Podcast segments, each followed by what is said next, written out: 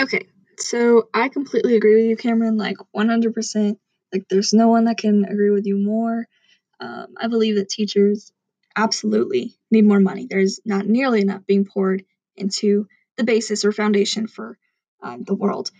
However, just to play devil's advocate, what about the argument that teachers don't go through as much school as a lawyer or a doctor? Thus, they shouldn't be paid nearly as much as a doctor or lawyer.